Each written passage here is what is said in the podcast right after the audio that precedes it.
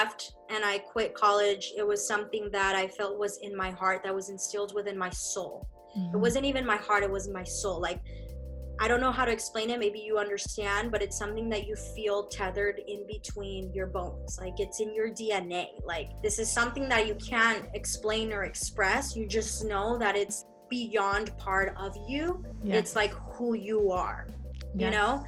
And that feeling is what, you know, ultimately was like, screw this. Like I need to leave. Like I need to leave the city and I need to come to New York and and you know, just chase what I feel like is for me. And thank God I did. Welcome to Ellas, a bi weekly podcast made by Latinas for Latinas. I talk with talented, inspiring, and empowering women who are living their dreams and paving the path for the next generation. I'm Brenda Hernandez Jaimes, and this is Ellas. Hola, welcome back to Ellas. I'm your host, Brenda Hernandez Jaimes. Thank you for joining us and tuning in for the 50th episode of Ellas. Gracias for joining us on this amazing journey of amplifying empowering Latina voices of our communities and helping us spearhead these important conversations of how they've been paving their path in their careers and industries and life for themselves and for the next generation that is coming. You can continue supporting Ellas by subscribing to all the major podcast platforms, which is Apple Podcasts, Spotify, Stitcher, Google Podcasts, and we're also on YouTube. So hit that subscribe button and leave a review while you're here. Let us know which has been your favorite conversation out of all 50. And I'm so happy to share that for this celebration, we have the amazing Tania Ortega to celebrate 50 amazing conversations. And Tania Ortega, I admire her so much. She is a trailblazer Latina. Currently, she is a fashion stylist contributor for Vogue International based in New York City, with clients such as Vogue Mexico, Vogue Brazil, Vogue Spain, and E! News, while spending time assisting in being right hand to fashion editor at large of Vogue Paris in New York Tania has spent years nurturing high end designer PR brand relationships, handling market for the top regions, including Europe, Latin America, North America, and Asia, as well as traveling all over the world for fashion editorials. Tania has become the New York fashion correspondent for editorial, fashion week, and production needs for Vogue Mexico and Vogue Brazil, creating beautiful fashion editorials for clients such as Gucci, Dior, Tommy Hilfiger and assist working on commercial advertisements for brands such as YSL Beauty, Estee Lauder, Jimmy Choo, Polo RL, DKNY, Karl Lagerfeld, Victoria's Secret, and more. She is the former head of fashion for the highly popular TV network E! News and Pop of the Morning, where she handles styling for top talent, including Liliana Vasquez, Victor Cruz, and Scott Tweedie. Tania has not only focused her talents on editorial content, but is also well rounded in celebrity dressing for red carpet, the VMAs, Oscars, Met Gala, CFDA Awards, Golden Globes, Tony Awards, and music videos such as Downtown by Anitta featuring J Balvin. Being the daughter of two Mexican parents who moved to the States for a better life, Tania has made it her mission to highly involve Hispanic and Latinos to her styling team as a way to pave the road for Latinx talent in an industry that can easily place you in a stereotypical niche. I'm so happy to present Tania Ortega. Welcome, Tania. Hola. Thank you. Wow, that introduction. I hope if I ever win an award at some point, somebody introduces me like that. well, you can always call me. And if you like, I can do it again. I would love to do that again. Tania, muchas gracias for being here. I am honored that you know you are sharing your time with us to our listeners and to myself about your amazing journey and i want to start with the same question that i do with every single guest. You know knowing what i just shared in this introduction and your amazing career i want to know who is tania? You know behind all the success and the accomplishment and the passion i want to know who exactly is tania? Huh that is actually a really good question. Who i am aside from fashion i feel like mm-hmm. i i will always be this little girl that grew up watching her mom sew and sketch and cut patterns. Um, I definitely still have, I feel like, a little girl inside of me mm-hmm. um, that I feel is what grounds me. I am a very loving person, which I think has nurtured my relationships within the industry, that kind of like love that I have. I I love my poodle. yes, pumpkin, correct? Pumpkin, she's she's laying down right next to me, of course. so I love Selena. Everybody knows. Yes. if anybody asks me who Tanya is, um, I am reincarnated Selena. I'm obsessed with her. And talking about Selena, you recently accomplished the Vogue Mexico cover Christian Serratos on the cover. You describing yourself as a reincarnation of Selena and then doing that editorial, that must have been, I saw your Instagram, but like, can you walk us through those emotions that when that opportunity came, how was it? Like, what were you feeling? How was that whole process like? Well, I didn't, first of all, just clear it. I didn't style that editorial. I helped on that editorial, Valentina Collado, who is the Valentina Collado, who is the fashion director mm-hmm. of Vogue Mexico. You know, she did all the creative. Um, I flew in from New York to LA to help with the shoot because of COVID and people can't travel internationally. So I was in charge of the market and the fashion production and everything on that end. It was a really great experience. I feel like when Valentina asked me to join if I wanted to do the shoot with Christian, she was like, "It's Selena. Selena inspired. You know, she's like gonna be on the series." I was like, uh, "You don't even have to ask me twice. Yes, I'll be there." You know, she's like, "I obviously can't travel, so I want to send you to LA." And I was like, "Perfect. Like, absolutely." We worked on the mood boards together, and then we started pulling. You know, inspo. She had her inspo. I started, you know, pulling from brands in in New York and in LA that I knew, um, you know, fit the mood. And Valentina and I work really great together because I feel like we understand each other. Mm-hmm. And so we're usually on the same page. So she kind of gives me, you know, the freedom to just run with it um, whenever I'm like choosing pieces, etc.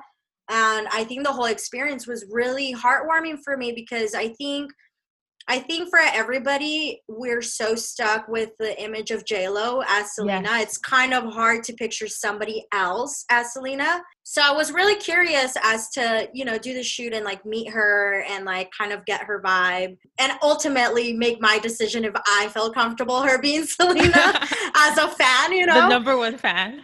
Yes. So and to be honest i feel like she totally like christian was such an is literally such an amazing human being. I had the most amazing day on set with her. She is so down to earth so easy to work with. You can tell she loves what she does. Um, she's so good at her craft. And i honestly i feel like out of all the shoots that i've done over the years hers is probably one of the easiest and smoothest that i've had dealing with a celebrity and i think after getting to know her on set and we talked about you know the documentary and everything and the way she talked about selena and you know she spoke a little bit about her upbringing with me and things like that i feel like that kind of get gave a special touch.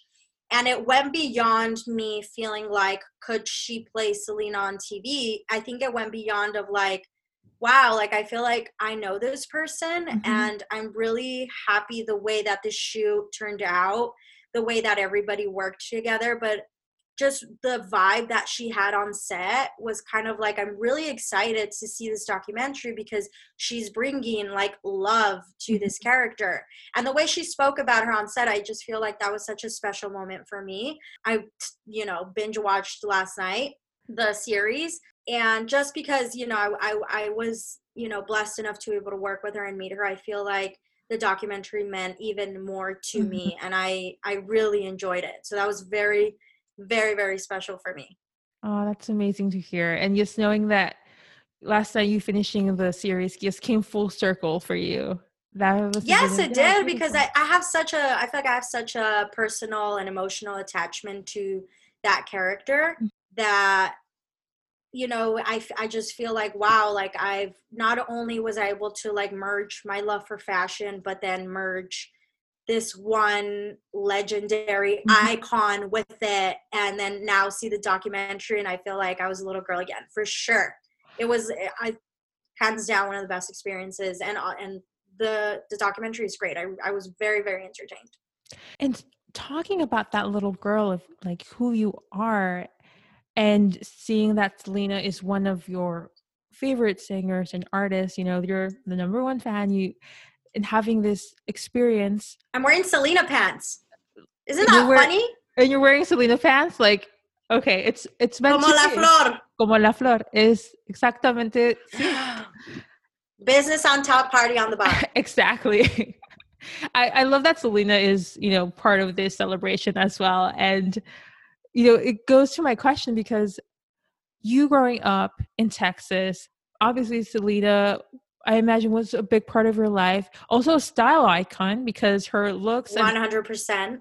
So I want to know, really dig into that. How were you inspired to be passionate about fashion, specifically fashion styling? How did that decision come about? You kind of, you know, teased it a bit, being surrounded with your mom, with pattern making, but I imagine you loving Selena and just having that fashion around you kind of paved the way for your interest. But how was that like? Yeah, I feel like, you know, my mom has always been a creative. You know, before I was even born, she was in a club in Juarez, Mexico, in Chihuahua. My grandpa was a lawyer, and so she was like in this like socialite club in Mexico. It was called Club de Leones. And they used to have at the time like balls and like dances and stuff. And she used to design her own dresses. So I feel like this comes already from generation. Mm-hmm. It's generational thing and so growing up you know i i was very much instilled and inspired by my mom she would make my clothes i would watch her sew we'd go to walmart together where they when they had like the fabric section and uh, i would go with her and choose fabric and then she'd be buying like the alice mccall patterns I think, I mean, even if you go still to like Michael's, I believe, or Hobby Lobby, if they have, I don't know where else they have them. I know they have them in Texas. They always have this section of like patterns, and Alice McCall is a really popular one that has been around for decades. And so I used to watch her, you know, buy the patterns for these different silhouettes that she wanted to make. And I grew up pretty much, you know, just watching her and she'd always have magazines and like my mom has just always been a very creative person. She loves interior designing. Uh, everything in our home was painted was glued was made by her. And i feel like growing up with that inspiration you know really kind of put that little seed in me and i was like wow i like you know this is really fun i've always liked to make stuff with my hands and so I pretty much knew I wanted to do something creative since I was in middle school. I want to say like sixth grade, mm-hmm. fifth, sixth grade. You know, we did like a career project of like, where would you, what would you want to be when you grew up, you know? Yeah. And mine was, and I wish I still had it. I feel like maybe I do it in like my home in Texas. Like it has to be somewhere. But I did a whole project and it was like this binder, like this thick and all the pages were just plastered of me wanting to be in a magazine world and the fashion and everything so that was basically i feel like it was just always it was something that i knew was in me. I knew that i was destined to do. And aside from me loving it it was like this unattainable passion that I had inside of me that I was like, how am I gonna like get this in my hands, you know? So yeah, and I at the time I was growing up, you know, I was watching Mary Kate and Ashley, they're oh, huge oh, yes. fashion icons. So I think with the inspiration of Selena and Mary Kate and Ashley, those are my top two inspirations aside from my mom that I really grasped on since I was very little and kind of grew like that love for creating and i didn't really know what styling was at the time to be honest mm-hmm. i only knew what i don't think a lot of people knew what styling was because at the time you know Carlyne Carlyne Cerf was huge rachel zoe was huge mm-hmm. with celebrity vip styling there's really big stylists at the time but they, i don't think that the career was so widely known as it is now in part i feel because of social media but you know at the time i knew i wanted to do fashion design i don't think that i realized that i wanted to be a stylist until maybe after i graduated high school i feel it's like when i really mm-hmm. discovered mm-hmm. what styling was and then I was like, oh my god, like I'm I'm good at this. Like Yeah. screw sketching. Let me just put it together. Yeah. You know. So And- yeah. I, I was looking through your Instagram stories and you were sharing with us memories how you were in class and you posted about like you you knew that this was meant for you, this calling of fashion styling because you were so dedicated and passionate in doing your schoolwork. So once you were in school and starting to be a fashion stylist and I like you said it was still like kind of unknown back then, but tell us of that experience of you you know choosing fashion styling discovering this love because you were enjoying your schoolwork and then maybe the steps that you personally took to have that dream be attainable So I feel like when I was 17, I started working at Michael Kors in the mall. And this was probably, I feel like, my second job mm-hmm. that I had. So when I started working at Michael Kors, I started learning how to have like client interactions, you know, customer service. And a lot of the girls, you know, that would come in and shop at the store, you know, they wanted to like, you know, you you had to kind of dress them up, you know, help Yeah. them. So I started doing like personal styling there. So I was very excited every time a customer would come in. I'd be like, "Oh my god, like you should put those shoes with that dress," and you know. And I was 17 at the time, so I had just graduated high school, and I started working there. And I was like, "Oh my god, this is so fun! Like I totally want to like work in fashion," you know. And when you get hired, you kind of have to read a summary about the designer, right? So I Mhm. was reading about Michael Kors's upbringing and the history and you know the different brands that he designed for before he became Michael Kors. And I was like, I remember thinking to myself, like I literally remember this like as if it was yesterday, and I'm flipping through the binder and I'm reading it, and I'm like, wow, this is so cool. Like this is totally what I want to do. At the time, I didn't, I hadn't planned like what college I was going to go to. I really wanted to go to FIDM in LA. It was so expensive. So I hadn't enrolled to college yet. And when I started working at Michael Kors, I was like, this is actually like pretty fun. Like I think that this is what I want to do.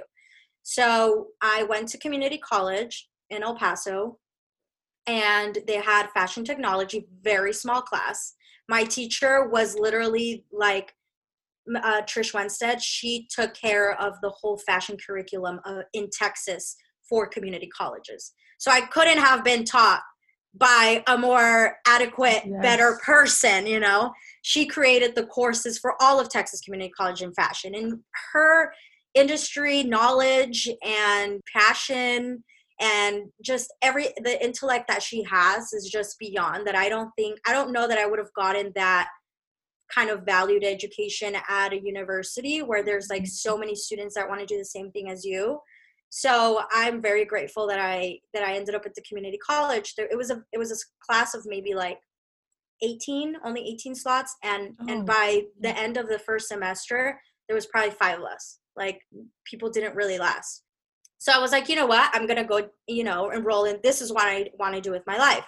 So i ended up enrolling into that and i feel like on my second semester so i, I turned 18 and then I quit Michael Kors. I started going to college, and I was like, I really want to, I you know, I want to work, but I really want a job where I'm enjoying or like I can keep learning what I'm or applying what I'm learning in school into this position. yes So I went to the mall. I, I don't really remember how I found out about this visual merchandising position at Forever 21. mm-hmm. I was 18. I can't. I was 18 or 19. No, I was 19. I must have been 19. Some something like that. It's been like 10 years now. It's crazy. So I don't. I don't really remember how I found about this visual merchandising position. I probably looked online, yeah or was it like a workers' comp? I can't remember. Anyway, so I had a project for class. It was my fashion buying project, and it was a huge binder. So you basically have to come up with your um, your demographic who your customer is you're describing how old she is where does she shop does she have kids what when does she plan to have kids what is her job what car kind of car does she drive right? Then you're talking about like okay i want to make a store okay how much you know square the square footage of my store. Then i'm starting to calculate okay by per square footage i need to make x amount of money. What it what kind of stands do i have? Do i have t stands? Do i have single stands? Do mm-hmm. i have, you know, like bars on the wall and what kind of, you know, what is my budget, you know, the budget of the clothes? Like, am I red, ranging clothes from $50 to 150 or do I want to cater to a more higher end customer? Maybe my clothes is from 200 to 500. So all these things are in, are shaped into this project. And I'm talking about my, you know, my preferred consumer. Where am I selling? Am i direct to consumer or am i selling through macy's to my mm-hmm. consumer you know? So i'm building this whole project around it. I'm building my theme my slogan. So i take this project to forever 21 i talk to the manager. I'm like listen i'm in school. Like this is what i'm learning. I brought my project. They didn't even ask for that in, in the interview. Like i just made it. I was like you know i really want this job so maybe if i show it to them like they'll be like oh shit. Like this this girl's a real deal so when I went, you know, you know, they're like, "Do you have any questions?" I was like, "Bam, you know, here's my binder. Um, this is what I'm doing," and I was hired on the spot. They were like, "Oh, you know, we love you. We totally would love to have you on the team." So I started working as a visual merchandiser at Forever 21. I want to say maybe under two years, and visual merchandising was so fun for me. It was. I'm very good at taking directive, mm-hmm. you know so if anybody ever gives me some kind of direction, especially like a brand or a creative director, you know, they give you some kind of direction. I'm really good at running with it and interpreting that direction. So Forever 21, you know, visual merchandising really taught me how to apply my knowledge and my taste what to whatever creative directions that they had for each section. So I'm sure you probably shopped at Forever 21 when you were younger, and you go in there, and there's different sections. You know, you have the contemporary section, you have maybe a more like rocker kind of section you know a junior high school kind of girl so you have different kind of girls in the store so i was basically in charge of two to three sections and you know i would come up with the colors and the prints that i wanted to put together and I think that's when I realized, like, what is this, you know? And I realized that that was styling, which I didn't even know. But I was basically yeah. styling because I was dressing my mannequins and I was putting whatever I wanted on my mannequins. And customers would come in, you know, and they'd be like, well, I want what that's on the mannequin, you know, and then I'm like helping them you know, based on sometimes, you know, certain tops don't work on certain body shape. And so I, I, learned a lot from that job and I feel like I took away a lot from that job. And after that, I, I realized that that's what I wanted to do. I quit my job and I was like, you know, I want to do this like full time. Mm-hmm. So in El Paso, I was, I used to model locally and I was signed with Bazaar Models and i you know i told the founder i was like hey like i really want to style the girls. She's like okay cool so I started working with her. So I quit and I was like, you know what? I'm going to go work with this modeling agency. They weren't paying me squat, but I was like, whatever. Like, I just want to get my foot in, you know? Yeah. It's good for resume. And, you know, we had, you know, local fashion shows, Mercedes Benz Fashion Week. We had, I believe, like two to three shows a year, like fashion shows. And then they'd have like Macy's or Dillard's sponsored fashion shows in the store. And so I was in charge of, you know, styling those the girls there. I was young, had no idea what I was doing, by the way. The amount of times that I screwed up, insane. And I still think about it today, like at, at this time, and I'm like, damn, like there's moments that I really screwed up, and I'm like, that was embarrassing. But like, how could I have known then? Yeah. You know, like also how could they have known there were like, learning experiences yeah and I, you know what i'm happy that i made those mistakes there and not here because mm-hmm. lord help me. But you know, and then I started styling there, and then they had this local magazine, the City Magazine. Mm-hmm. And I went up to the editor in chief and I was like, hey, you know, I'm a stylist. I kind of want to join your team. And she was like, oh, she liked me. And then I joined their team. So it was basically just like asking people. I also think that, you know, fashion is not big in El Paso, or at the time, it really wasn't mm-hmm. that big. So I was lucky enough to get ahead of that curve. Yeah. And I think because you were saying earlier, you know, your class started with 18 students and it ended with five students, that more um, closeness of teaching and that curriculum. And then obviously at that time, the fashion industry in El Paso was smaller perhaps than it is now. And but you took the necessary steps and experience on your resume. So when you came to the magazine, it was you were prepared to take on that editorial work. You all this experience, these steps. And once you graduated, did you take the internship for so I didn't graduate yeah, college. You didn't. Okay. No, I left. Because you interned with Giovanna Battaglia, was that it? Battaglia. Battaglia. Yeah. Well, that that was that's funny how life works. God is so good. Honestly, like you know, there's nothing that I have achieved or been able to do without God and my my faith in him mm-hmm. because never in my wildest dreams do I feel like in my own power would I have connected with the people that I've connected to get to where I am. So, you know, God is just so good. I when I left to New York and I left college, I didn't have the internship with Giovanna yet. That didn't okay. happen until I got here. Okay. I actually moved to intern, I mean to assist another stylist that I had been interning for in the summer. Then that fell through. And then this other opportunity came in. So I didn't even have anything when I came to New York. I was just kind of like, you know what, I'm gonna have to figure it out. Like, I don't know what what to say or do. I didn't finish college because I just felt that, you know, timing is just so important. Mm-hmm. It's quite tricky because sometimes people ask me if they should go to school. I think that school is very important. I think that there are many, many things that I learned mm-hmm. in college that I wouldn't have learned known now. I think that a lot of times my interns that work with me chose a route to not go to college.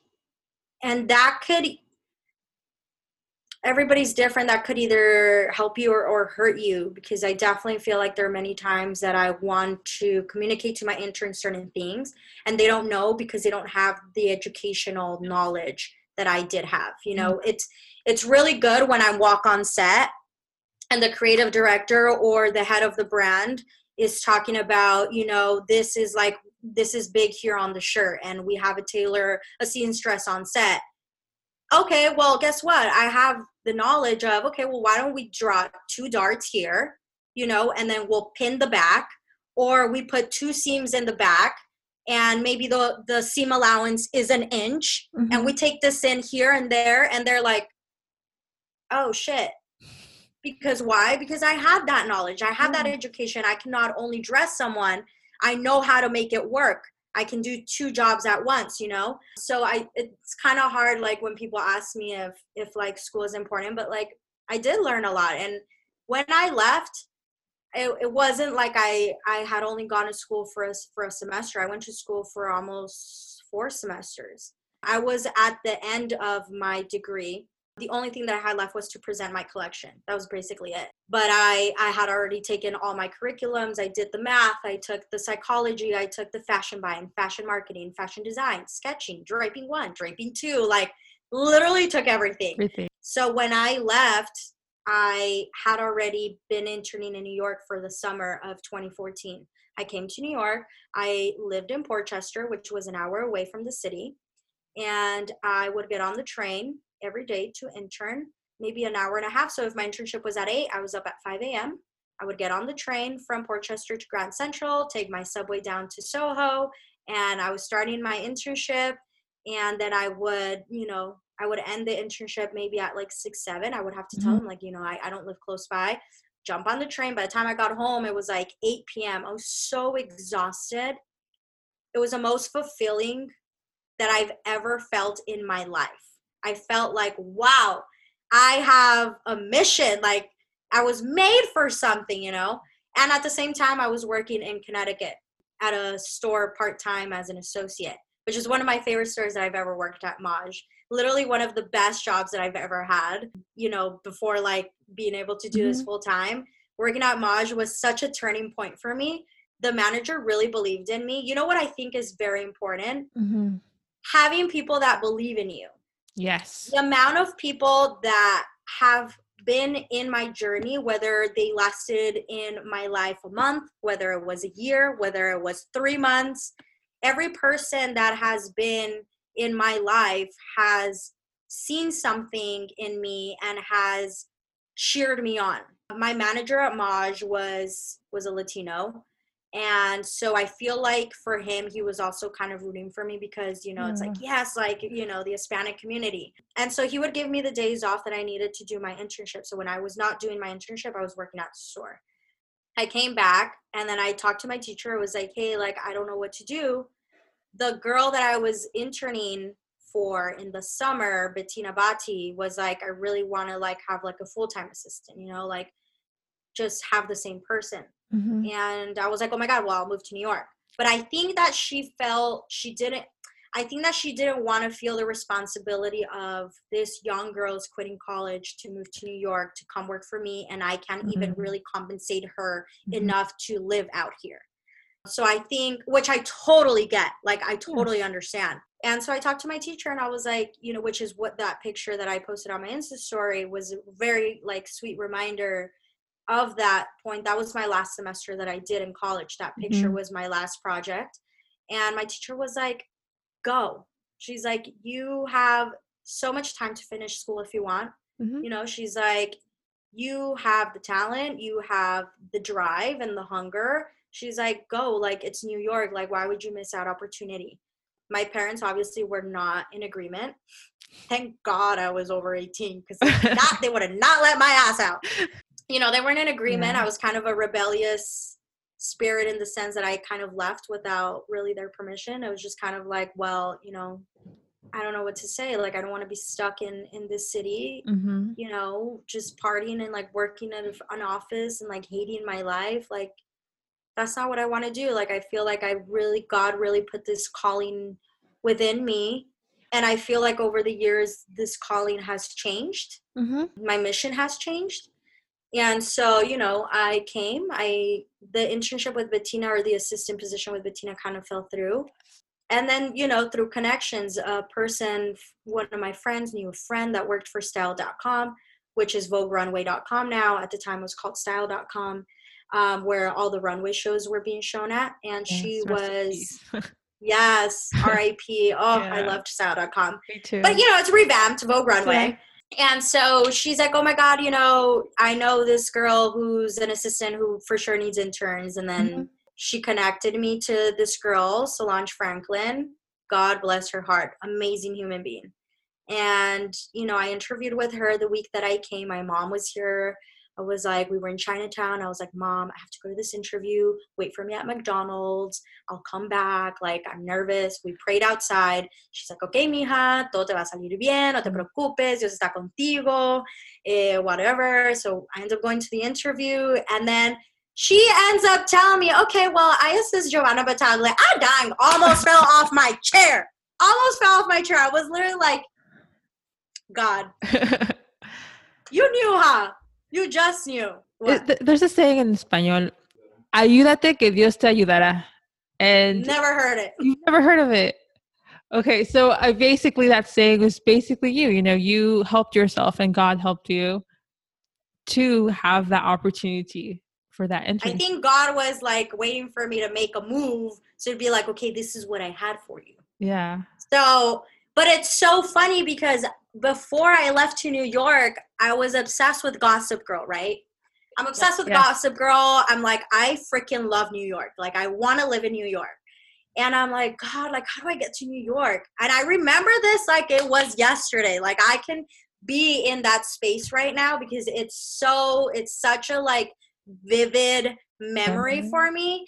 And at the time, I was following Giovanna Battaglia. Like, I was obsessed with her. I was like, oh my God, she is so amazing, legendary, icon, like yes. insane. How do I get there? And I remember after watching an episode of Gossip Girl, I went to sleep. I was like, it's time to go to sleep. I was looking, you know, going on my Instagram, and one of the first iPhones that they had out was the iPhone 4.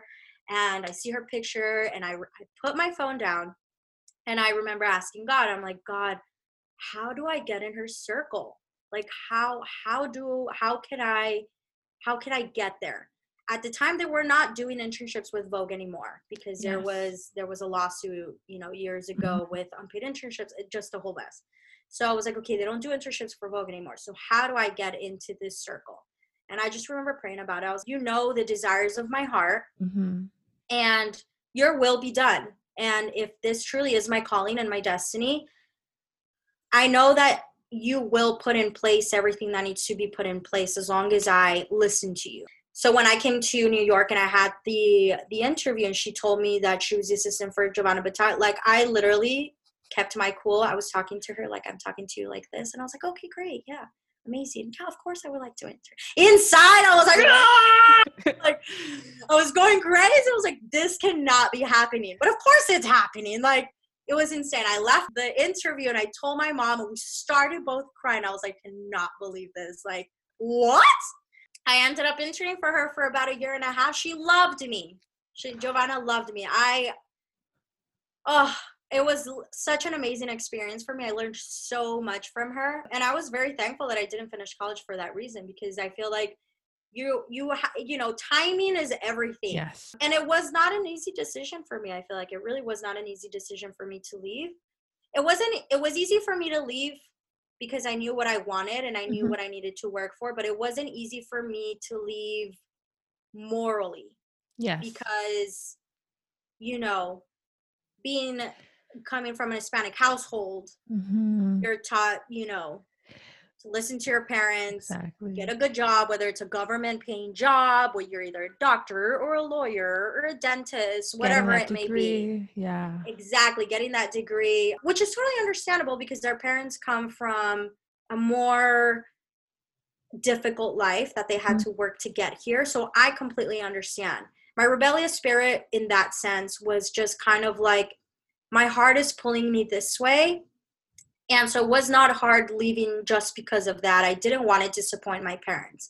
And i didn't want them to be mad at me. You know i'm only child. I don't have yeah. siblings. So everything that i do like their world like it's them and then i revolve around them you know because like they have no other focus mm-hmm. you know?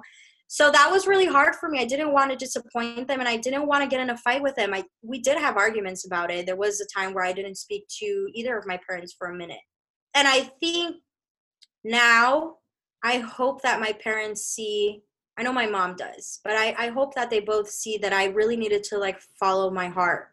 And I also I prayed about it. Like I I you know, I wanted to make sure that I was making the right decision. You know, I didn't want to I didn't want to go against something that maybe was not was not intended for me. So I definitely prayed a lot to God to just open my eyes and make my my journey clear to make sure that I was doing what I was supposed to be doing and not chasing a dream that I was not going to you know be able to accomplish exactly. for whatever reason I don't know you know so I definitely feel like when I left and I quit college it was something that I felt was in my heart that was instilled within my soul mm-hmm. it wasn't even my heart it was my soul like I don't know how to explain it. Maybe you understand, but it's something that you feel tethered in between your bones. Like it's in your DNA. Like this this is something that you can't explain or express. You just know that it's like beyond part of you. Yes. It's like who you are.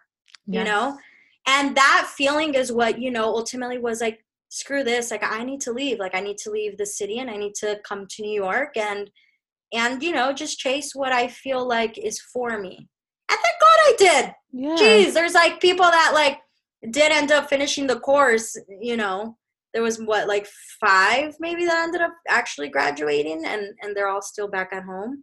No shade but like you know everybody's path is different. And there's two of the girls that did end up graduating that were in my class that have literally gone up heights like they have blossomed and I support them. One of them just came to New York last year. Um, she's a pattern maker. My other friend Abil, she is, had created her own fashion line. She's doing great. She just got featured in Vogue Mexico and Vogue Brazil. You know, but everybody's path is different. Exactly, and you know, not only did you have confidence in your skills and your dream, and like you explained, it was part of your soul, and you prayed on it. You you placed that bet on yourself, and you know, once that path became clear, the opportunities came. And it was just, it was, it's meant to be. You accomplished it.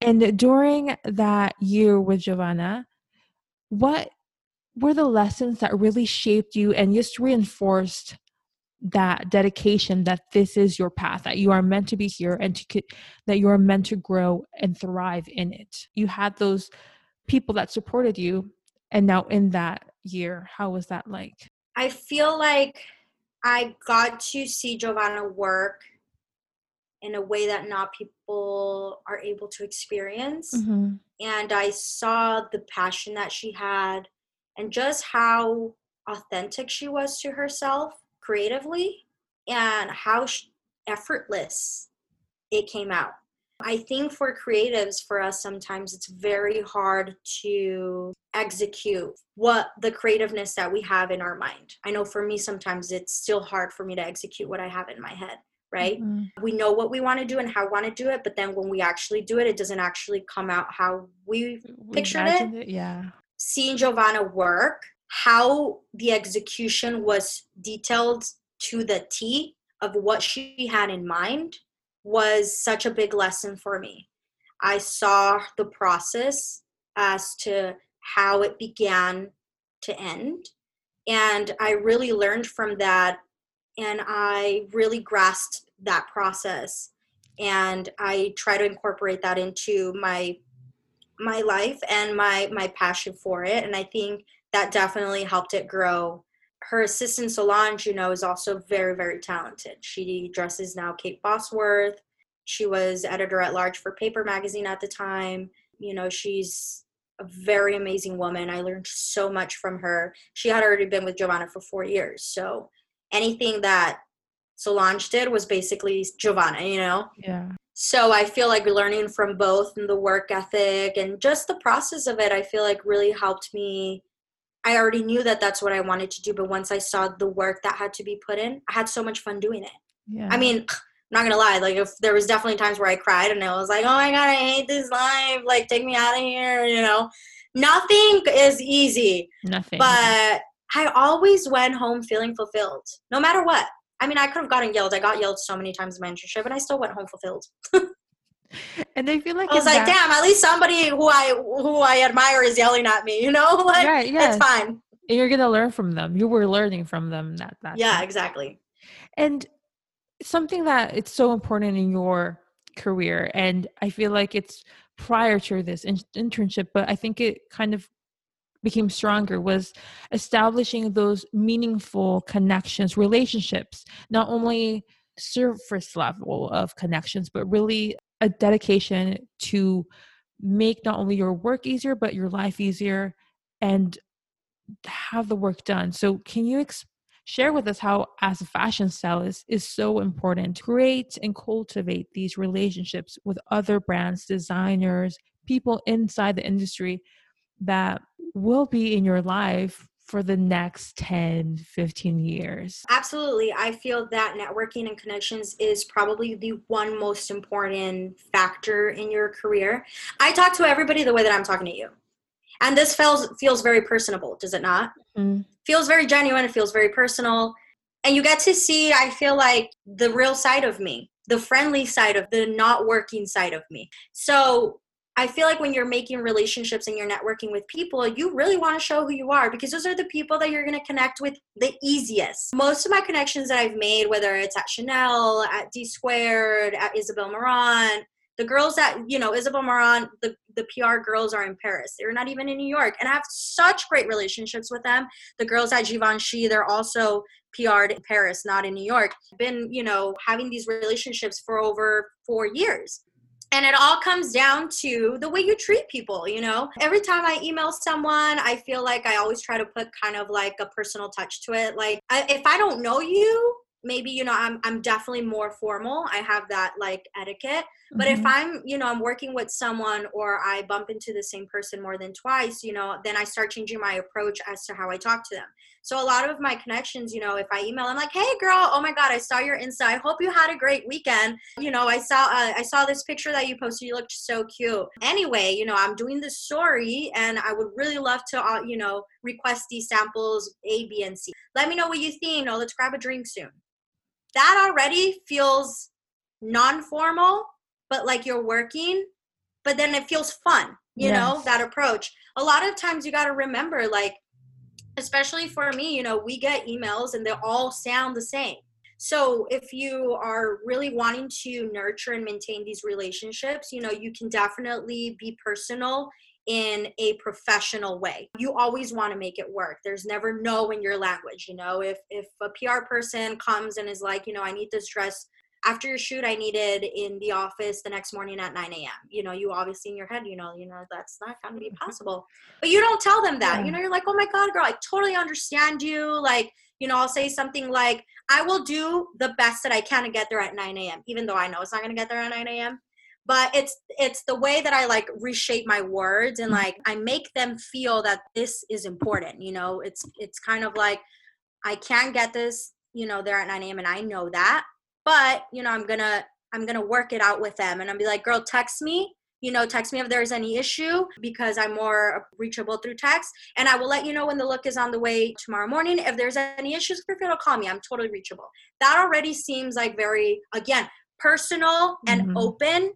And you know people respond well to that. I feel like everybody we all want to work easily with each other. And so the the more tolerable you can be you're going to have a lasting impact with these people. These people are going to are going to like you. They're going to make sure that they prioritize you and your projects.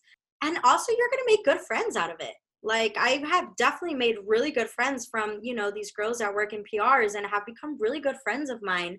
Claudia is one of my best friends. I met her on set like you know five years ago and now she's my you know one of she's my sister like but again it was all through networking and we help each other which is the most important part as well so i feel like nurturing your relationships so any connection that you make mm-hmm. any connection that you make because you never know if that person is going to come across another industry person and want to recommend you exactly. so nurturing those relationships is very important and being you know being yourself learning how to be with certain people. I've learned how to communicate with different kinds of people because not everybody, you can't speak to everybody the same.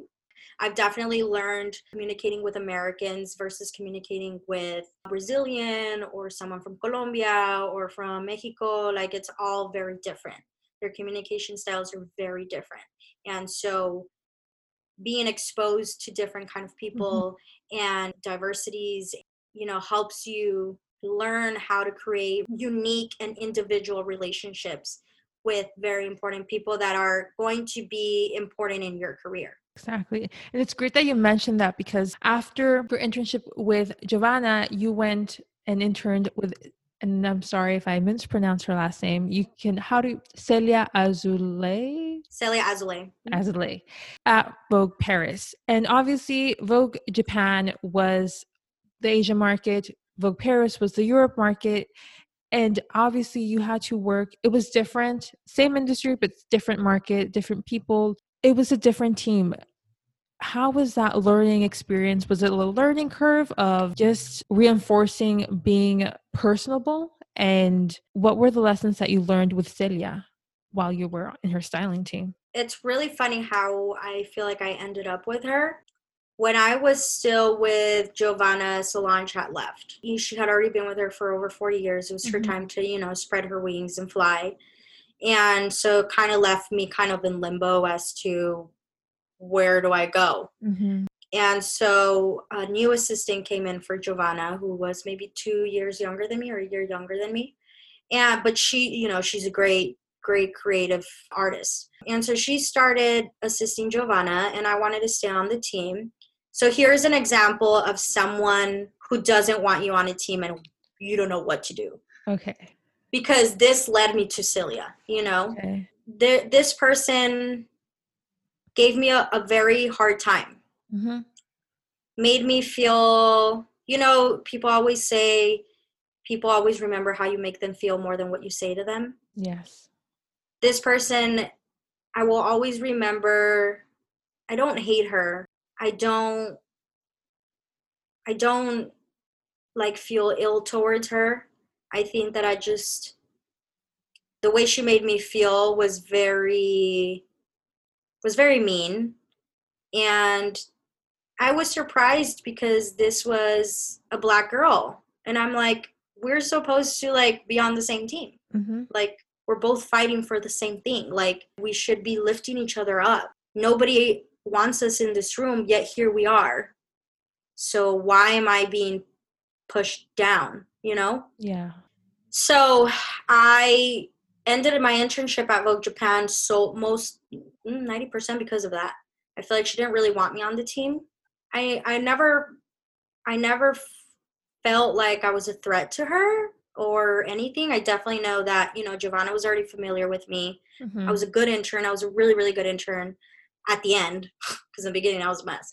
But, you know, by the end I was a really good intern and, you know, I, ha- I had a lot of drive for what I was doing. Mm-hmm. Um, and I worked hard. I'm like, yo, girl, like I worked my butt off and you're just going to kick me off the team. I've been here for an, a year and a half the sweat and the tears that I have laid in this office for Giovanna's like team.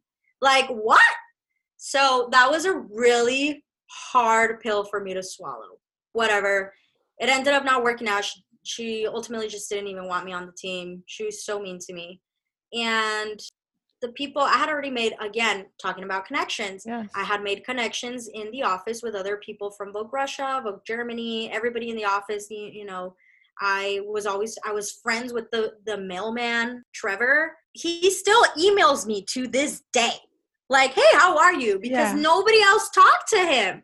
Yeah, and so you know he'd he he looks very mean, like he has his face and he's very mean. But like I'm like I know you're a teddy bear inside, and so you know he'd be the one delivering us the packages or whatever, and I'd always be like, "Hi, Trevor, like how are you? How's your day?" And I'd always do that on purpose because I knew nobody else like talked to him, and I kind of felt bad.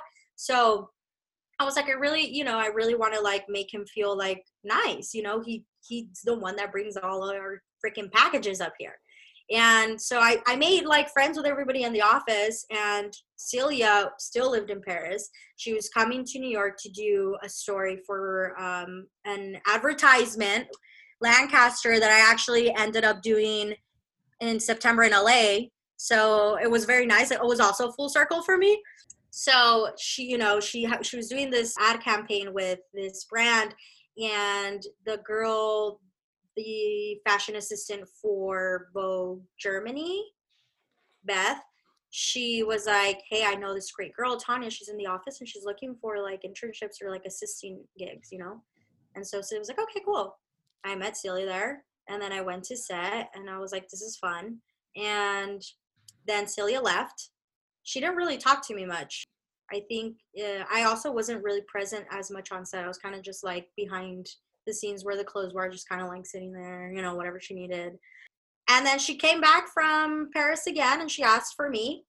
And then I was like, okay, cool. And then I started getting paid finally you know, a hundred dollars. But guess what? I was moving up from intern to assistant. I don't know how, but I was gonna make that happen. Girl, the amount of times that I lied I was like, okay, um, do you know this PR person? Can you get this? Like, I'm like, yeah, for sure. And then I'm turning around, I'm like, shit, who are they even repped by? I don't even know where their office is. Like, I'm Googling, calling, just making shit happen. I don't like to say fake it till you make it, but like, I definitely just like figured it out, even with things that I didn't know. Mm-hmm. And then, you know, she kept traveling back and forth and she kept calling me. And, and then she ultimately said that at some point she was going to move to New York and she wanted me full time so that's how that ended up working out. And i i think because i brought a different kind of energy around her she really loved that. I mean to this day we talk every day. Like literally almost every other day me and celia talk like all the time. She became such an influential person in my life. I don't have siblings so the relationship that her and i had was very big sister little sister. She never made me feel like an assistant. She always made me feel part of who she was i feel yes. like I also think that she enjoyed enjoyed caring for me. And because of that, I feel like I always went the extra mile for her as well. Mm-hmm. I think it was vice versa. And we just worked very well. I, she really loved my sassiness. more of like a sisterly mentorship, right? I imagine. Yeah. Having, unfortunately, and I talked about this with a previous guest, Stephanie Aceves, that when you're the only person of either color, Latina, minority in the room, and then someone else comes in, you feel threatened. That is the last thing one should do. And it's unfortunate that you went through that experience because it should be unite together and let's uplift each other. Let's bring in more people. Let's grow in this industry. And then having the opportunity to work with Celia, it was a different experience of I'm your sister. Let's you grow. I'm going to teach you. I'm going to guide you. And again, going back to those people that really care about you and to uplift you. At the end of the day, I guess through that unfortunate experience, you kind of like in seconds, you know who their true intentions are on are showing in their sleeve and well but i also feel like when you're working in this industry like you can't really mm-hmm. take anything personal you know, for me, business is business. Like that's my number one. Like yeah. anything that I say or do, don't ever take personal, especially with, you know, when I have interns and assistants on my team. I'm a very friendly person, but I'm also very assertive and I like things done a certain way. And when I'm working, for me, business is business. business. So nothing that I'm doing or saying, I think that you should take personal. If you do, you can always come talk to me about it and I'll, I'll lay it down straight for you, you know? But i think that maybe what happened at that time i don't know if maybe it's because we were both young and immature. I don't know. I, like that could have been. I hope that over the years this person has grown outgrown that. I feel i hope that over the years this person has maybe humbled a little bit more and been kinder a little bit more. I don't think she knows how she made me feel. Maybe she'll never know. Who knows you know? That's not really important anymore. But age could have played a part in it. You know, I think that we, I mean, at the time we were both young. Like she was 21 when she became Giovanna's assistant, which is a really big, like big shoes to fill. Okay, yes. to fill Solange's shoes at 21. You know, and then to come in like I know was no easy task. So I don't know. There could have just been different factors that played into that. I also know that at the time I was not the easiest person to handle. I learned again how to treat people over the years with my experience and how to nurture relationships. So I just really think that it was like different kind of factors that played into yeah. that role. But the outcome was what needed it to happen because at the time I remember feeling like Vogue Japan is my safety net. And so I didn't want to leave Vogue Japan, and I think that I was fighting it with her, with the assistant, because I'm like, this is all I know. Yes. I don't I don't know how to work in another publication. Like I know the market so well here, the Asian market, that like to even think of going to French. I mean, girl, French Vogue. Come on, French Vogue is like out of all the Vogues, French Vogue is top three, okay, yes. if not the top.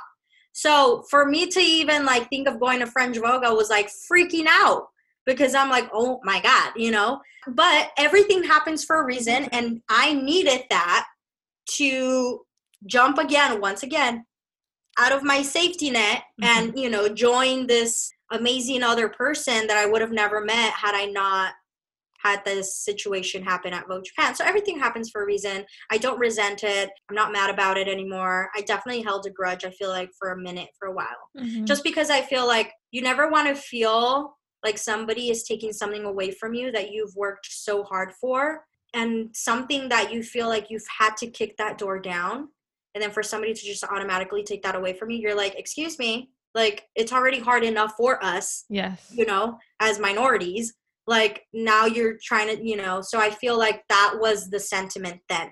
But now when i when i think about it i'm like you know these are just things that sometimes happen in a person's life to get you where you need to be and yeah. ultimately that's what ended up happening yeah, you were taken out of your comfort zones for something greater meant for you.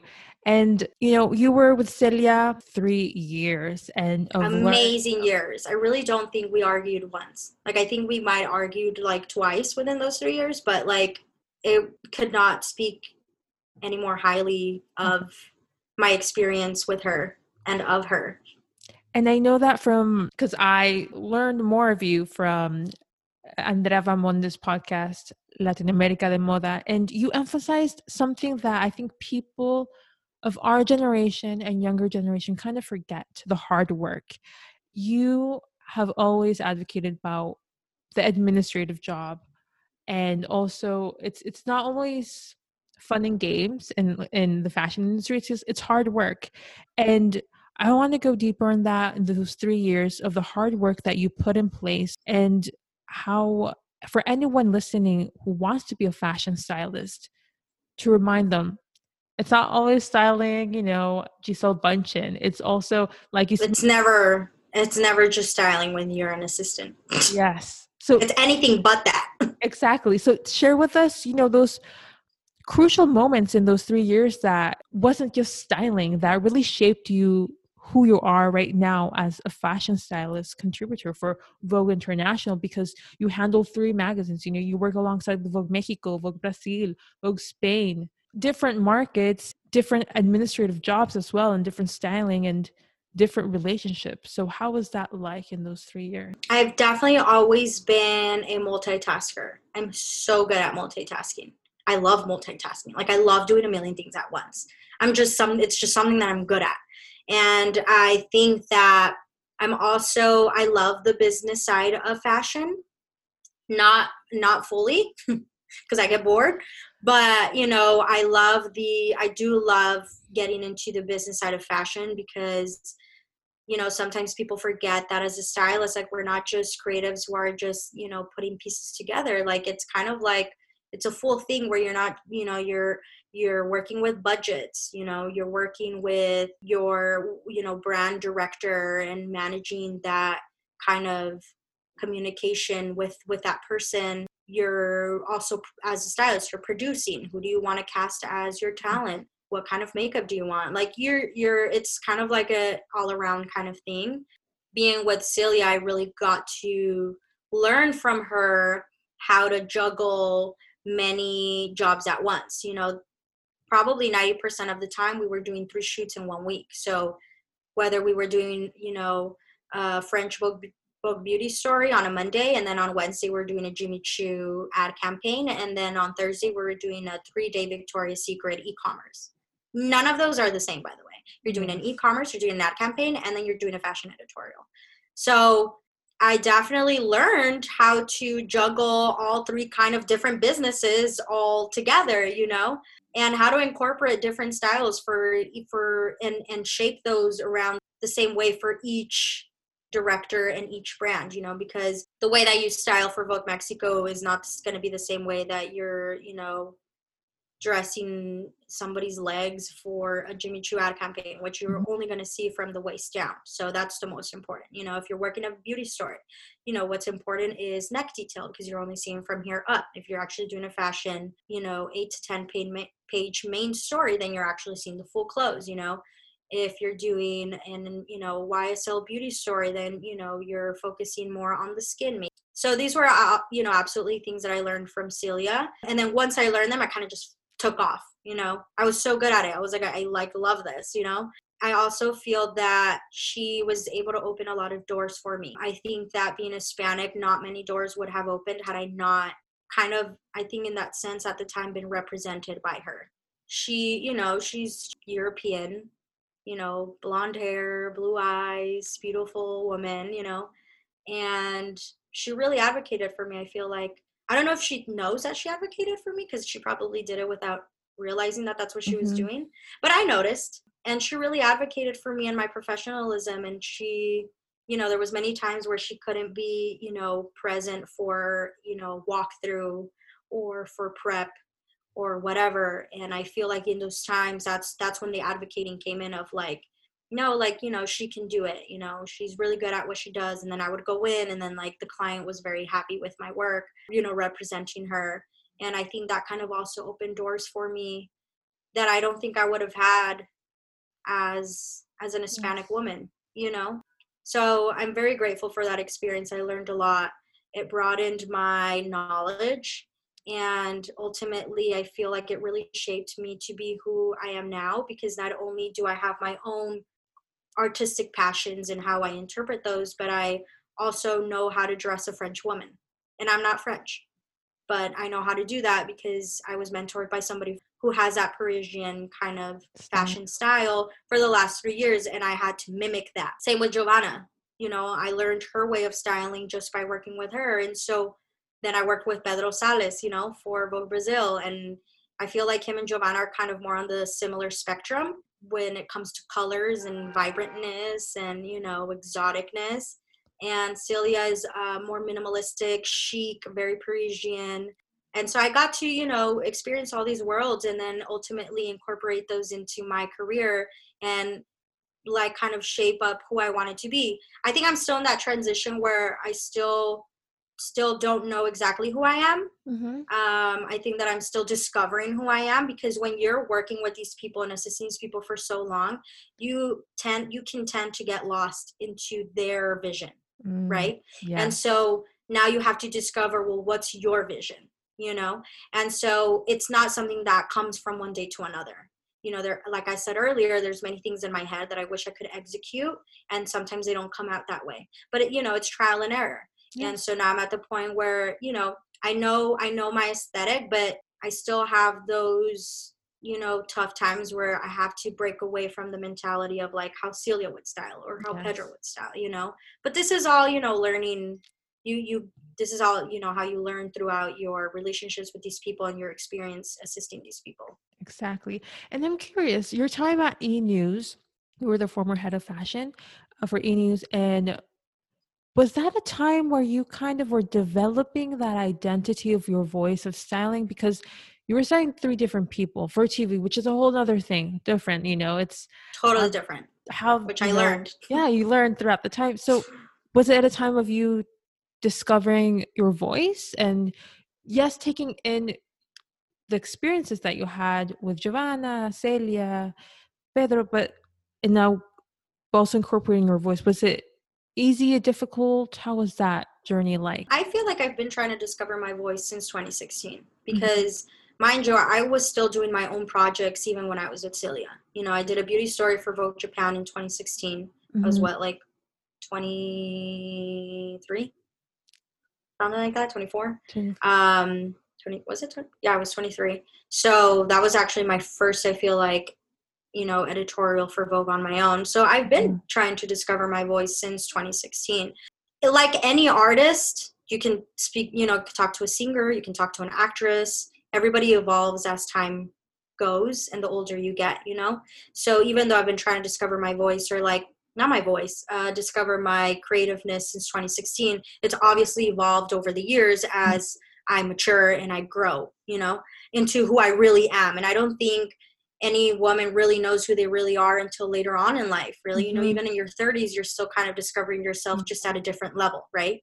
So definitely i think like the e-news job the e-news job was i i think that when you're working with celebrities yeah you can incorporate some of what your taste is but it really at the end of the day is their their their taste taste. their aesthetic right Mhm. um, so e-news for me was more of a learning experience as to how to work in tv world you know i had never worked in tv world not not in that capacity you know i've done many uh, tv jobs for coca-cola victoria's secret you know jimmy choo estee lauder l'oreal like endless endless brands right but in a tv capacity where it's a show that's happening every single day I hadn't really worked on. You know, I've definitely had worked with Liliana dressing her red carpet. That was very different than doing a day to day. Because all three talent were different, you know, they're each individual.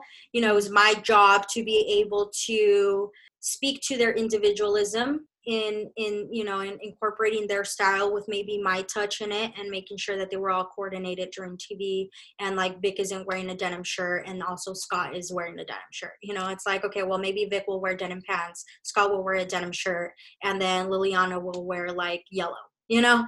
Like something printed something that Mhm. like you know is cohesive and brings every you know all of them together. So i don't know that i was really able to express my my voice Through- styling wise maybe a little bit.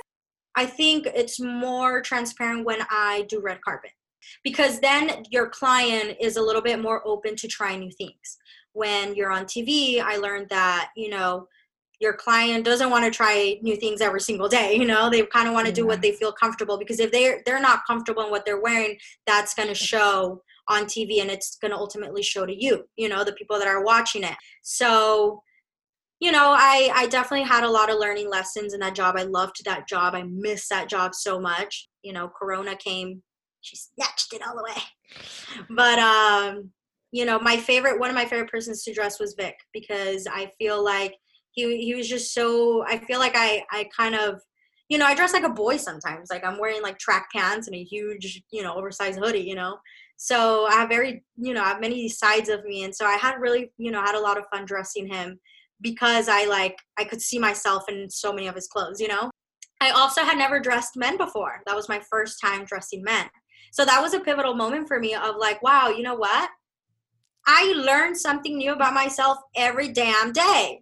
Like now I know that I can dress men. Scott and Vic are totally two different people. And, you know, with Scott was a little bit uh, harder for me personally because he has, you know, he's more uh, minimalistic. He's your guy next door, you know, he's your Australian hottie, right? And then Vic is, you know, more adventurous fashion wise, you know, he doesn't mind wearing this like crazy Burberry print, you know, with like another printed, you know, Fear of God pants, right? Um, and then Liliana, I feel like she, you know, I always called her my little Jolly Rancher. You know, she just loves color. She loves to be girly. You know, from there, I definitely, I was definitely able to incorporate some of my style in there, but mostly, you know, it's just making your client happy mm-hmm. and comfortable in what they're wearing 100%. Like that's the most important. And, you know, still look good. Yeah. So, you know, I was doing that and still doing, you know, stuff for Vogue Mexico and Vogue Brazil at the same time. So I was still, you know, able to get my juices flowing in, in either in you know yeah in each um, industry in terms of the fashion spectrum and you spoke about covid obviously it has impacted every single industry changed. We had to pivot transform evolve.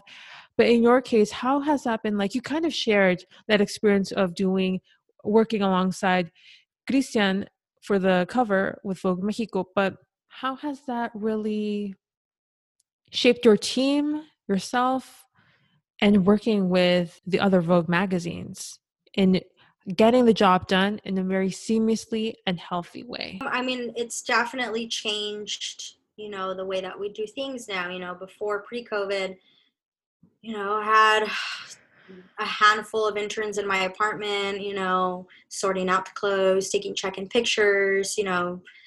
Now it's kind of like a one man team, you know. If anything, I have my one assistant, Alexis, who I love her to death you know i'll probably have one assistant and and then everything else it's like you know we got to kind of got to do ourselves you know because we're not able to have as many people on set. So in that sense you know it's definitely changed. It's a little quieter right now in the industry i feel like. I think i think as an industry we're still trying to navigate how fashion is going to be defined forward mm-hmm. and that doesn't come from one day to another. I think it just comes with learning innovating and essentially you know ideas how how we can move forward. It's not easy for anybody right now. You know it's not easy for me. You know i break down so many times a day you know? Like you know the amount of times i talk to my friends who are on this industry and we all do you know about the same thing or are connected with each other in some way in the industry you know we all have these kind of conversations. These, they're tough conversations because i feel like and i don't think just for me in the industry i think for everybody in any mm. industry you know it's a hard time for everybody. We still don't know how to adjust to this you know something that we thought was going to be four months has now you know basically is going to be a year of it. And so i think that you know with with time i guess we'll you know we'll figure it out. It hasn't been easy. It, it's tough for everybody. It's tough for my friends. But you know i'm sure there's a light at the end of the tunnel. It's very slow in the industry. I mean for me personally especially you know right now and you know a lot of people are not really working because of that. So many people have families that work in the industry you know you don't want to jeopardize that as well. Working with magazines right now with vogue mexico you know it has been pretty easy because a lot of the things can be handled in new york you know so my home is the office. And you know i handle a lot of things from my desk and thank god for messengers messenger service right? Yes. getting the job done. God bless you know but i'm definitely not having a team of five interns anymore you know it's more like me and, my, and an assistant and then that's a wrap like you know that's kind of it it's also been quite nice i feel like because during this time I feel like I was definitely always like, okay, what's my next job? Where am I going to go next? Ugh, you know, and everybody's like on, you know, hustling and grinding. I've never, I haven't had the time to just rest and take the time for myself to discover who I am, you know, speaking mm-hmm. of who I am and get my my own personal creative juices flowing. And i've really been able to try to tap into that during this time yeah. of rest the rest that i haven't been able to get in the last six years you know? I haven't slept. It's like literally have not slept. When i was interning i was bartending and doing my internship you know at the same time and i was working at a store like it's just been a mess right? So I've definitely been able to sleep so much, right? And and rest, but also, you know, I customized my own Air Force Ones during quarantine. I I've been drawing, I've been painting, and I think I'm discovering a little bit more of what made me happy and mm-hmm. why I joined fashion. And definitely over the course of the years, finding my mission within the industry. You know, why am I here? Because it's it's really not just to dress people you know we're not just saving lives that's what i love to do but what truly is my mission? And i've really tapped into that this year. And I, have I've also grown to really love i mean i've always loved my roots but really dive into that side of me. And with so many you know people and latinas coming up and like be you know being you know having more of an open conversation as to where we are going and how to help each other out this year has really been a, a turning point for us all because we had to take that step back and rest, right? And so now we're alone with our thoughts. And so now we got to get to thinking. Now it's more of so like, okay, how do we go forward and how can I help my people exactly. in this industry going forward? And it goes back to, I think your time with Celia, how she, without knowing it, was advocating for you, for having those doors be open and then having that time to rest and you rediscovering that mission of having Hispanic Latinos on your styling team and having more representation in the fashion industry. Can you share? I know why it's so important because I think this is why I'm, I'm doing AYES. This is why it's so important to amplify these voices so we can have representation and reminders that Latinas are doing the work for themselves and for us and for the generation that is coming. We need to have that representation.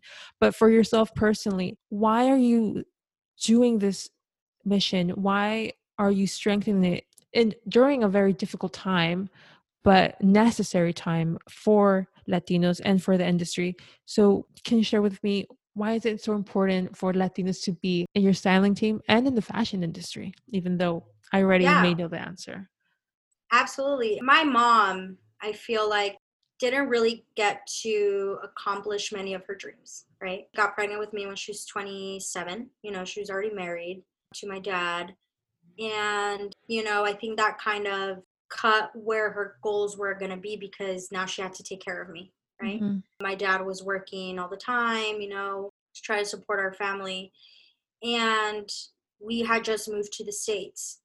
And it's it's I've made it my mission and it's something very important to me because when I think about the opportunities that maybe my mom could have had now I'm her arm. I'm the branch. She's a tree. And so she, I don't know, you know, she's always loved fashion. And I feel like in those times, and even still now, we, when we think about Latinas in fashion, we think about seamstress, tailors, right? Because it's some, you know, it, whenever you you mm-hmm. encounter someone, you know, in LA, in New York, most of the time they are Latina because you grow up learning how to sew and so it's it's emotional for me you know it goes beyond just wanting to help my people it really grounds myself to who my mom could have been. And I, and I'm that representative of that now you know? I represent her. I represent her spirit. I represent her heart and her creativeness. Because everything that I you know my work ethic the way that I am the, my taste a lot of it comes from her. And i take that very to heart. And in my internships i didn't really see girls like me and even on in in magazines then you know you always usually see a european girl or an american white girl mm. but when you think about hispanics you know somebody that has brunette hair with brown eye clearly i'm not naturally blonde with you know but with brunette hair brown eyes olive skin tone you you don't see that too often that's a representative of the mexican heritage for mm. me right yes so now over the years i have found that it's important to cultivate that open thinking of we're not just made to do labor work.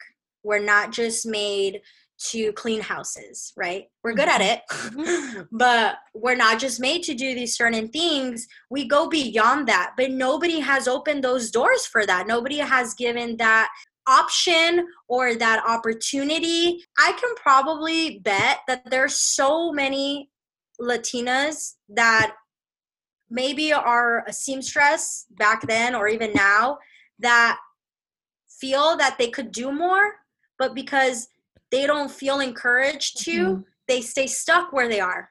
And I didn't want to be that person, you know? I didn't want the people around me to be that person. I left Celia with a Mexican assistant, Ana Paula, who's dear friend of mine. Her mom and my mom grew up together. They were both best friends in high school in Mexico. And, you know, I grew up, Ana Paula is a few years older than me. And I grew, when I was little, I grew up in their house with her little sister, right? There were so many playdates that we had. And she reached out to me and she's like, I want to come to New York. She reached out to me almost two years ago and was like, I want to come to New York. She used to work for Michael Kors at the store. And she's like, I would love to intern for you. And you know i brought her in and you know she interned for me. I kind of mentored her because i knew that i was my time to leave was going to be you know coming up. And i left her with celia you know? To me that was like one of my first steps of my mission was opening the doors that were not there for me. Mm-hmm. you know my journey has been over a six year journey. I was able to kind of bring this to somebody in two years you know yes. and so i take that to heart i think it's very important and our voices are so important I, it's getting to the point where for me i'm kind of tired of hearing well our voices need to be heard our voices are heard just nobody is paying attention so we gotta make the moves yes like hey it's time that you pay attention to me. I can do as great as a job as that white girl can do, or this person can do, you know? And for me, I started, you know, I started getting, you know, black girls into my team, Latinas into my team, like, uh, you know, Puerto Ricans, Dominicans, my Alexis, who's my assistant, she's Mexican from Chicago. I started just wanting to bring these kind of girls into my team because, in some sense, I wanted to inspire them as much as I wanted somebody to inspire me, mm-hmm. right? When I first when I really started taking fashion seriously when I was in El Paso, one of my big role models was Karla Martinez, um, who's editor in chief of Vogue Mexico.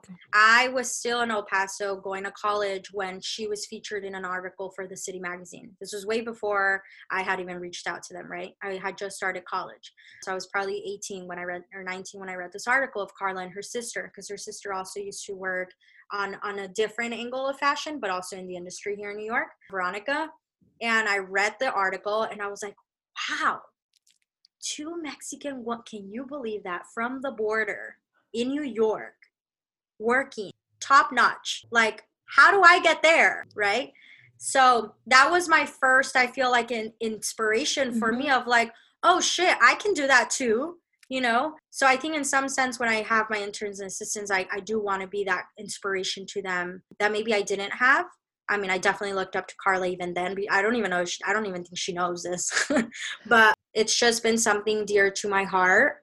I feel like support is very important. I'm very grateful for Karla and Valentina. They've both really supported my career in in any way that they can, and that is really that you see that and you get that when you put Latinas together. Yes, you create great things aside from the fact that you relate to one another personally because we all come from somewhat of a similar background right culturally mm-hmm. and you know the latina woman doesn't really make much money right i can probably now now that i'm older i can probably go back in time and in my head and definitely pinpoint areas where i feel i was very underpaid or felt that I wasn't really taken serious. And it's funny because I feel like at some point I feel like I started dyeing my hair blonde to feel so people would react differently to me because I was not white, right? And I do notice the difference of how I'm approached or the difference of how people interact with me from when I when I'm brunette and when I'm blonde. Isn't that crazy? Like just something so subtle. So, yeah. And I'm not blonde right now anymore because of that. Okay. it was a, actually this time was because it was the summer but one of my my first times when i went blonde that was kind of my thinking of like and it's crazy because i was so young. I mean i'm still young but like can you imagine when did i go blonde? Like i was probably 19 20 you know? Like somebody really young and having this kind of thinking of like well damn like now like i guess i gotta look american and white to like get these certain opportunities. And that's what I did. I ha- I changed my appearance for it. To fit. To fit, right? And so over the years it hit me like, whoa, I didn't even realize that society was making me change to what they thought that I needed to be to be considered professional or to be taken mm-hmm. serious. I was literally changing my appearance. That is crazy to me because I did it didn't even hit me, right? Like I didn't comprehend that I was yeah. that's what I was doing.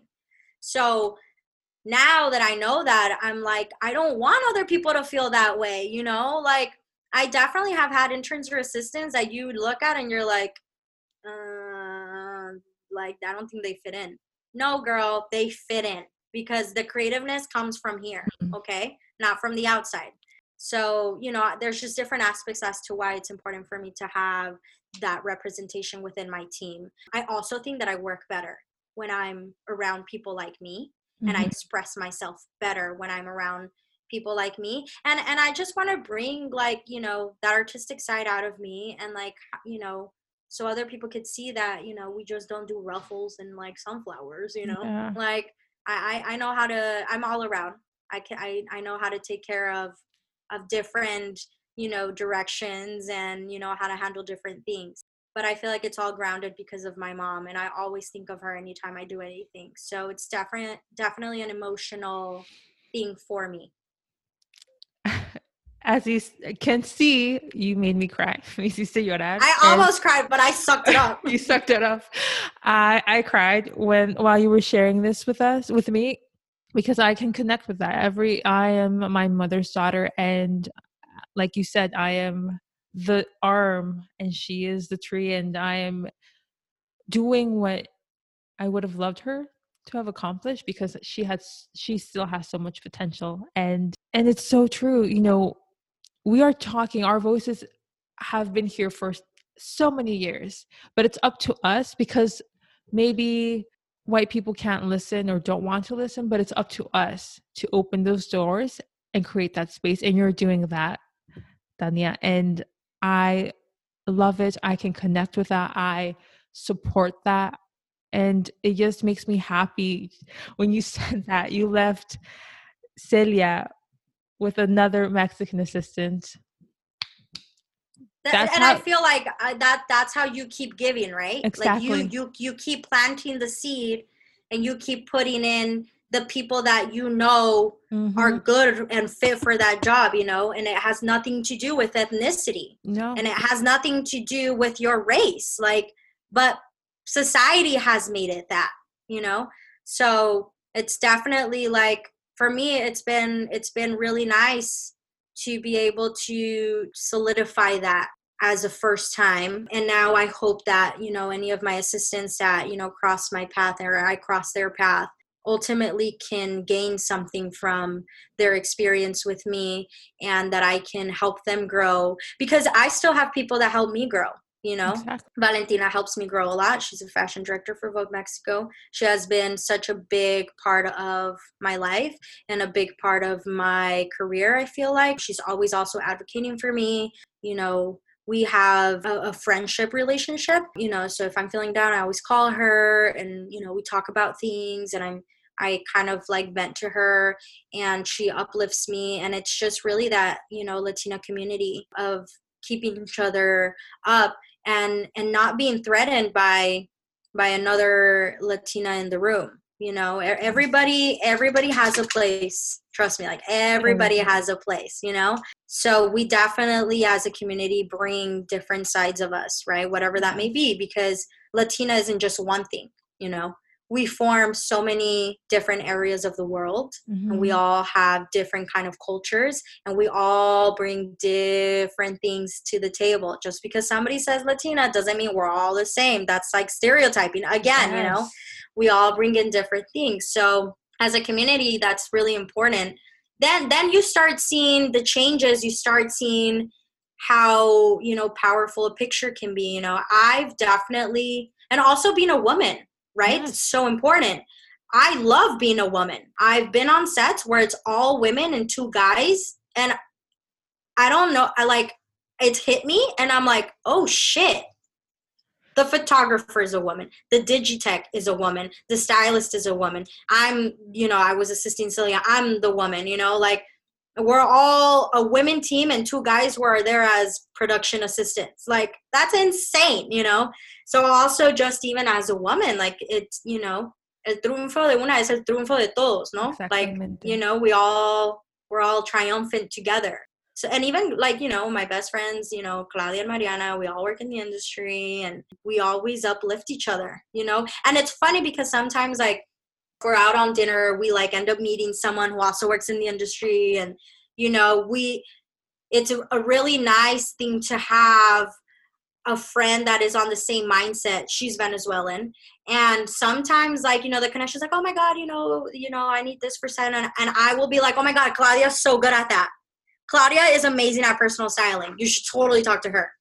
Like it's not even a competition. No, you know, it's, it's like you where where everybody has a place. Everybody's good at what they do. And sometimes Claudia would be like, Oh my God, Tanya is like, that's your go-to person, you know? Yeah. And that's what, you know, that's what we need. We need cheerleaders. We need again going back to that connection, real relationships, and using that to our advantages so we uplift and grow in this in each of our industries and i love that it's a topic that i've been talking with all my guests throughout all these 50 episodes, and it's so true. It needs to be repeated. And thanks to the 50 episodes. Hola, ellas. Have you heard the news? We just launched our website. If you've been inspired by our conversations, then you'll want to visit our site. Head over to ellas-media.com for more inspiring content. You can also subscribe to our newsletter so you'll always be alerted when we publish empowering tips for you to continue paving your path in your business, project, career, and life. Now, let's get back to the show. Okay, so we asked our listeners, and Tanya also asked her followers to send over questions so we can, you know, answer all of your questions here in terms of the fashion industry and to celebrate this 50th episode. So, our first question is from Andres Rafael Loya, and he asked Tanya, what made you want to take on New York instead of LA? I have that the your question and oh. then this I feel like this question that I have kind of ties into that. Okay. So I'm going to say it.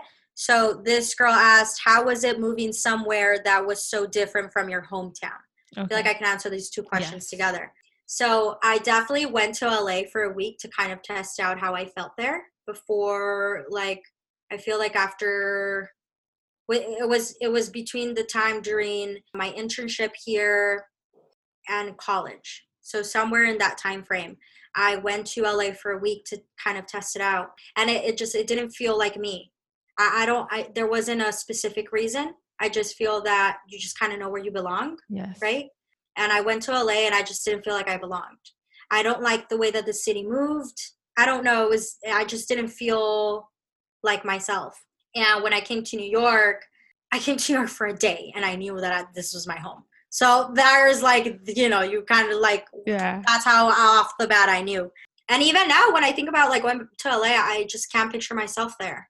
I mean, I was in LA probably most of all of September doing shootings over there. And then I kind of took some time off and stayed there. And I loved it because, you know, I have my friends and I was able to work there. But long term, there's nothing that compares to the city. I like New York is my heart. Like I just it the vibe is so different mm-hmm. the way people are so different i feel like i'm just i'm just very much a new york city girl and then what, with her question how was it moving somewhere that was so different from your hometown I think that I don't miss my hometown, but I think it's because the mentality that I already had. I I've always had big city mentality. Mm-hmm. So when I came to New York, I just felt so at home. New York has made me open up my mind. I feel like coming from a small town, you have you tend to be close-minded. And so coming to New York really like I struggled with myself a lot on being open-minded with with a lot of different things. The first times that I ever voted was here in New York. Never before had I really been involved in politics. I really had to confront with where my faith was, like how, you know, where my spirituality was being driven. That all happened because I came to a city with an open mind. So it wasn't really hard for me to leave you know, El Paso behind. El Paso will always be here with me in my heart. You know, I'm a border child, you know, I'm from the border. Yes. but that side of me comes out when I'm handling people, you know. I definitely try to be humble when, you know, I'm I'm on set and just with the opportunities that I get because I try to remind myself where I'm from. But that doesn't define me. So I definitely, uh, you know, it wasn't really hard for me to leave my town behind and then come to New York. I just, I knew that I, my mentality was bigger. And question number two, and this is from Alexa Alvidres. Who was your favorite celebrity to dress? Damn it, Alexa. my favorite celebrity to dress. Ooh. I gotta think about that one. Who is my favorite celebrity to dress? Like for anything? Mm, can we let's let's make it easier. Let's choose editorial, red carpet, music video, and TV. You have four options there. so easy. Not No? s- just casual. Um, editorial. I've worked with. This is gonna sound so cliche. I've shot Bella Hadid like three times, and every time is my favorite time. Like, I just love working with her and dressing her. She's so fun. Like, she's just fun, and she she just like she acts like she just acts like a friend, really. So, she's probably one of my top favorite Mhm. that I've dressed editorially, like worked with on fashion editorials. I've also worked with um, Christy Turlington, and she was really great to dress. Also, she has that mom vibe, you know, yeah. like that mom, that mom instinct, and it's very nice to be around. T and music video. I mean, I worked on Anitta and J Balvin. J Balvin was really fun to dress. I mean, he only wore a tux, but I love J Balvin. Yeah. I'm a fan. I'm a fan. And he knows I'm a fan. So, you know, that was definitely like super fun for me to dress him for that. And TV, well, TV, you know, uh, I've had a really long relationship with Liliana. So we've always had fun in the past for red carpet. You know, it's always been fun because she like she's so she gets her head wrapped around like something, and then I'm like, no, I like this, and then she finally puts it on, and she's like, oh, no, no, you know, she kind of wants to stay in like her kind of like safe zone, Mhm. like wants to venture out, but also wants to feel a little safe, you know. And then I'm like, no, like let's do edgy, let's do like this, you know, this color is great, you like you look great, you know, and then we'll kind of compromise somewhere in the middle. So that's fun, you know, dressing her, of course. Which one was the other one? And well, we said TV. Well, TV would have been Vic. Mick. Oh yes. And the last question on my end was from Tanya Jaimes. Can you share with us the experience of working alongside Anitta and J Balvin for the music video? That was a long ass day. You shared also Um, Insta stories of like you being stressed and you're like, damn it, where and my phone, I was stressed. Um, I was stressed because you know things happen. Um, the music video, there was a creative board made for that, and then it ended up switching the night before. Anitta didn't, didn't want to do that anymore, and then we had to change everything last minute. So in some of the clips that you see on Netflix that I posted on my Insta stories, you kind of see Anitta a little bit frustrated or stressed out on her blazer and the bra. That was coming from the change of direction that we had done overnight. So that that was that was crazy. but over and all, like overall, it was such a great experience. Anitta's a very hard worker. I think that I have thick skin. I also feel like there were certain qualities that Anitta has that I, I also have. Mhm. Like she's a boss ass bitch. And I definitely have my moments where I'm a boss ass bitch. So like again, business is business and she definitely had that mentality.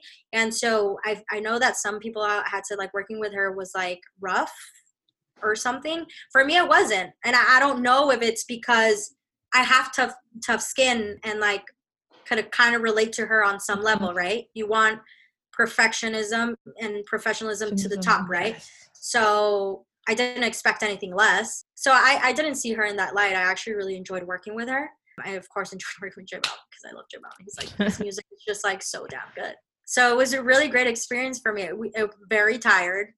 Like I probably, you know, we prepped and then shot the video and then wrapped up. And this was all like a week, you know, kind of everyday thing of like 18 hours a day, you know. So but that's how the industry works and i had a really good experience i will never forget forget that music video also i loved that song so yes it's such a good song great. yeah also it. you know what i love sexy women i love sexy women if if a woman like especially in that music video mm-hmm. she's just like she's being herself. She's embodying who she is. I freaking love that.